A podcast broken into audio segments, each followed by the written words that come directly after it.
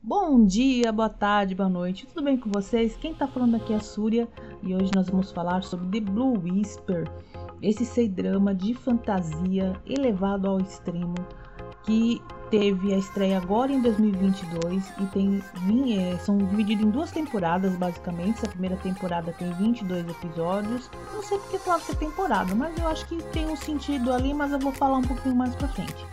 E a segunda temporada mais 20 episódios somando aí uma quantidade razoável de episódios de 45 minutos cada um. E antes de eu falar sobre The Blue Whisper, sobre a história basicamente, é, como todo C-drama chinês, é muita história para contar, é uma coisa que é desenvolvida bem devagarzinho, então não é um, uma história que você senta numa sentada e quer acabar um dia. Para quem tem ansiedade, uh -uh, não é recomendável. Vantagens e desvantagens sobre isso? Bom, a desvantagem é que a maioria das pessoas se afasta desse tipo de, de história, de ser drama, porque acha que é muito comprido e não tem paciência de assistir, que é um negócio mais rapidinho para poder se distrair. E a vantagem que eu acho é que a maioria desses dramas, por ter essa quantidade grande, tem mais tempo para você desenvolver o romance, a história, os diálogos são muito mais tranquilos, é um negócio que você assiste com muito mais calma. Então dá para você realmente se apaixonar e realmente você, pelo menos naqueles que eu assisti até agora, de você é, sentir a emoção dos personagens. Porque é justamente isso. O que falta no outro, que é tempo, que o negócio é meio corrido, ganha nesse daí que você tem aquele negócio mais um, banho-maria, como diria aqui em São Paulo. Mas fora isso, esse C-drama é novo, 2022, e ele tá repleto de chroma key. Gente do céu, como tem efeitos especiais nesse C-drama. Chega a ser até assustador, porque é tudo muito colorido, muito, muito, muito colorido. Acho que os atores tiveram um trabalho tremendo ali a fantasia levado ao extremo. E uma coisa que eu quero deixar bem claro é que fantasia é fantasia, tá, gente? Todo mundo pula, todo mundo tem magia na mão, todo mundo faz aparecer e desaparecer coisa do nada, todo mundo tem raio, todo mundo faz coisas fantásticas assim demais demais. Então é uma coisa que eu não digo que é para o público infantil, que tem umas partes bem dramáticas ali, não, caberia assim para uma criança de 12, 13 anos. Mas eu acredito que para quem gosta do fantástico, sabe, aquele negócio assim bem exagerado, eu acho que tem um bom tom. Então a gente fala assim, nossa, mas a pessoa de repente solta raio, voa, a gravidade não existe, a física não existe, a magia é tudo bem, eu faço o que eu quiser, tudo bem também.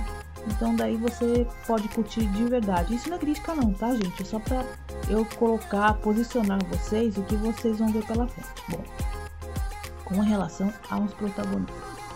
O trabalho dos dois atores principais, a Diuraba, eu acho que é assim o nome dela que fala, e o Allen Ren, o Ren Allen, como algumas vezes inverte o nome dele, foi incrível. Ela é uma fofa, ela transmite uma sensibilidade, uma sinceridade no olhar que é muito difícil de você encontrar numa protagonista. Pode ser, eu vou abrir um parênteses aqui, expandindo o que as outras pessoas podem achar, pode ser que essa sensibilidade dela possa dar a impressão para algumas meninas que ela é uma fracote, que, ah, que ela é uma chorona, que ela é muito cheia de mimimi, etc. Mas a personagem dela é muito boa, assim, no sentido de que a ideia principal dela foi bem colocada. Ela é uma prisioneira. Opa! Ela é uma prisioneira do local onde ela está. Isso dá um leve spoiler, mas está na sinopse. Ela é tão prisioneira quanto o Tritão, interpretado pelo Wen do Shang-Yi. Shang Shang e ela é tão triste, tão querendo a liberdade, ela quer sair dali da mesma, da mesma maneira que ele. Então, essa empatia que existe entre os dois principais personagens que faz essa história ser uma coisa muito interessante.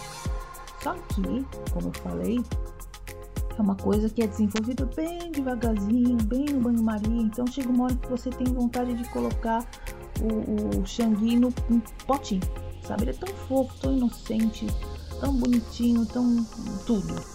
É, depois da primeira parte, no primeiro, sei lá, um quarto, que acontece um, um plot ali bem significativo, existe uma reviravolta em que essa história torna um, um nível bem épico.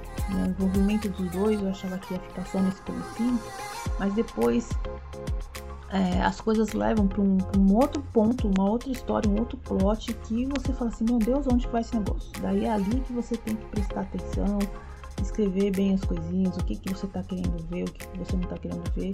Porque quando eles começam a falar do grande mestre, daí o negócio desanda. Daí a traição, as coisas que a intenção que ela tinha com ele, ela era mega apaixonada, porque o amor dos dois é a coisa mais linda do mundo. Só que como tudo, né? Eu vou falar sobre o finalzinho, não me expandir muito sobre a parte do roteiro em si, porque daí estraga a surpresa da história. Mas falando sobre o último finalzinho ali, eu fiquei com um leve spoiler, gente. Então, é, o finalzinho, bem no finalzinho, quando ela tomou uma forma de uma raposa, eu achei que ali faltou ela usar mais os poderes de raposa, que de repente ela ficou normal, como uma caçadora de demônios normal. Eu falei alguma coisa, só teve um momento que ela usou poderes de raposa, enfraqueceu, não sei o que, não sei qual foi a intenção ali não. Olha, eu gostei bastante do final, apesar de ter ficado com aquela dúvida sobre uma coisa que acontece ali na última um quarto do finalzinho. Mas no geral é tudo muito épico. Ah, os plots foram bem colocados. Eu não vou falar quais são, quais são aqui para não estragar a surpresa de vocês. Mas eu recomendo sim. Eu coloco ele mais ou menos ah, no mesmo nível da Noiva do Dragão. Não é aquele épico mais bem escrito nos últimos tempos. Não chega ao mesmo nível dos Indomáveis. Eu acho que os Indomáveis vai ser bem difícil de superar é, se você colocar todos eles na mesmo, no mesmo trilho mas eu acredito que está no mesmo nível da Noiva do Dragão. Aquele negócio fofo, cheio de fantasia que é para você se divertir, ver um casal de protagonista que se dá muito bem em tela. Com relação aos outros coadjuvantes, eu também gostei. É, eu acho interessante como eles tratam os seres místicos, mistos, né, os animais que eles se transformam em humanos. Eu acho muito interessante. Eu já falei isso em outra ocasião que a, o figurino é muito bom, né? Eles trazem características, então, por exemplo, a Lulu, que tem, ela é uma borboleta, ela tem característica de borboleta na maquiagem dela. Ai, aliás, eu vou falar uma coisa, gente, percebi. No começo, ela tinha umas pintinhas no rosto, igual pozinho de borboleta. Depois, su depois sumiu. Eu não sei se foi proposital porque tem um determinado momento que ela perde os pozinhos de borboleta. Será que é por isso, gente? Ou foi um problema do figurino que o pessoal esqueceu? Mas enfim. É... Então é isso. Eu não, vou, não quero me prolongar muito com relação à história em si, porque tem muito spoiler para contar. E a única coisa que eu digo é, gente, vou falar de novo. Eu fui assistir por causa do Tritão, do lindíssimo. E rabo que é bom quase não tem. Só no comecinho, que aliás aquele, aquela cauda dele. Não sei, não sei se está no ângulo errado. Mas não sei que peixe que eles quiseram se basear ali. É, achei que não ficou muito grande, grande demais. Ficou bonito, muito bonito, creio eu. Mas grande demais, gente, né? Porque eu queria ver ele nadando ali, esse é um problema meio sério de instabilidade ali. Mas enfim, é, para quem nunca, quase nunca vê uma história com o Tritão, eu já acho que já fiquei feliz, porque ele é um fofo, é um personagem maravilhoso e eu recomendo demais para vocês. Então é isso, gente. Um beijo. Quem tá falando aqui é a Súria. Esse é o NunaCast e até a próxima série. Até mais. Beijos.